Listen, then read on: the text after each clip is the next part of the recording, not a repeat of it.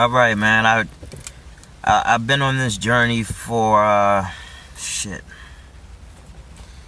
four months, I guess. Uh, my math is not serving me, but I I would say pretty close to uh, four months as far as semen retention goes. No fap has been all year, but no fap to ejaculation. That is. Wink. Um, because if you watch one of my, I don't even know if I uploaded the video yet at this point but I did. Oh yeah, actually I did. I did a video on the the edging technique, something that I've been practicing. Not too much, but definitely in bed, but not so much with the the masturbation aspect, which is something I wouldn't recommend to somebody who's having a problem with with uh, with masturbation. Um, but anyway, here's here's here's three lessons and maybe a little bonus that I learned from um, my my journey so far in the semen retention world. So first thing, I was so desperate for five seconds of bliss. Now, when I look at my life, it hasn't been all that adventurous. It hasn't been all that fulfilling. You know, uh, just over just over the years, it it hasn't really been all that exciting. Nothing worth writing about. In fact, the the things that are worth writing about were pretty traumatic. Were pretty bad. Were things that I had to to overcome.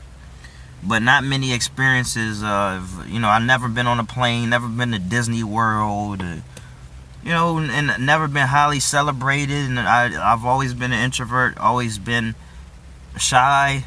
And the highlights of my life were, were probably through sex and um, uh, I would do TV um, and, and, and that would be it, you know, up up to this point. I mean, a, a lot of my joy does take. I mean, obviously, joy is an internal thing, but nothing really external brought about any bit of bliss. Not not not too much. It's always been in the pursuit of pussy and, and you know and having that, and then the little bit of bliss that you feel from from uh, from jerking off, and man, and that's been about it. So I was so desperate for just a couple of seconds and I was and I was doing it to a detriment, you know, to some detriment because we don't get away scot free after having, you know, our, our, five seconds of bliss. And I couldn't help but think, like, if I had a lot more going for me, I wouldn't be so, so, so desperate. I wouldn't be, you know, just jumping at the opportunity to get my precious fluid out of me. You know, some of my most precious fluid and, and more on that later. But the second thing is that um, I mostly saw women as as sexual objects. It's uh, it's it's it's kind of it's kind of dirty to think, you know. I'm obviously still very much raw. I'm still lustful, and women are still very much sexy and still on my list. But now that I see them as more than sexual objects, I feel like my lens has gotten has gotten wider. You know, I feel like my life has more fulfillment in it, you know? Um because here here I am a guy who's kind of who's already been an introvert and you know, I, I don't hang I don't really hang around the guys too much anymore. Don't want to, you know, drink or smoke. Or if I do drink, I'm I'm drinking by myself or, you know, with my woman you know that that left me to you know only pursue pursue women whenever I did you know because I kind of failed at it. But anyway I pursued women or I would just jerk jerk it out uh watching porn porn and things like that and and that would be it. But I mean very very quickly on this journey did I start to realize how I was really playing women short and how I would have been doing a much I would have been doing myself a great deal of service had I actually tried to make friends with them. You know, not necessarily with ulterior motives, not you know, not to have you know, ulterior motives, but to actually have friends with them. I mean, make make friends with them. And women want sex just as much as men. It's just that they're so used to having the same approach, the same unsolicited approach that you know it's and I mean they may su- subconsciously know that they have the power also, but you know they they they're turned off from such a pursuit. Okay, And actually, ulterior motives aside, I probably would have had much better luck as far as having sex with women if I actually just wanted to be their friends and get to know them, you know. Uh, so that that's just that's just one one thing that I noticed, and um, and, and uh, the third thing, uh, and I kind of I alluded to it earlier, is that our orgasms are something that we are recovering from. So I had to do a little research because I, I wasn't entirely sure, but I had heard before that you know this may have something to do with the fact that women outlive men. So then I started to look up what was in uh, our semen, and no surprise, there's 200 separate uh, protein proteins plus the vitamins and minerals, including uh, calcium, magnesium, B12, uh, vitamin C, and zinc, amongst other things.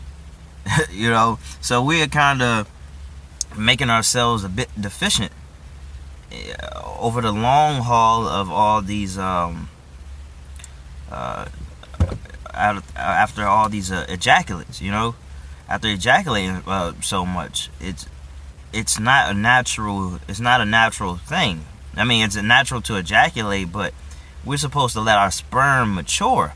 Our sperm doesn't mature until after 100 days. And I, I guess I, I, just reached that point not too long ago. If I'm if I'm not reaching that point uh, right now, so you could just imagine how much re- how much recovering we've been doing. You know, like we're trying to recover from something, and then before we even get a chance to recover from it, we we are resetting it all over again. That's aging us. You know, that's starting to, you know, that's keeping the aging uh, process going. Now, I'm surprised I haven't aged as as uh, as fast as I, I believe I should have. Um, but I mean, I'm definitely experiencing that in the hair. But you know, you you can chalk that up to whatever, testosterone, family. Um, I don't know. But it, it's aging us, and we're making ourselves deficient in amongst other things. Um, so just just a little bonus thing because I'm I'm sure a lot of you guys on this route already know this, on this path you already know this, but we hold the power in the bedroom. Look, I'm gonna be completely honest with you. No matter what I what I do in the bed or what I did in the bedroom, um, when I was um, when I was ejaculating, and especially when I don't I didn't last as long as I wanted to, and perhaps the woman didn't get the pleasure that she deserved you know, when when the conversation around two comes up, man, I was a bit.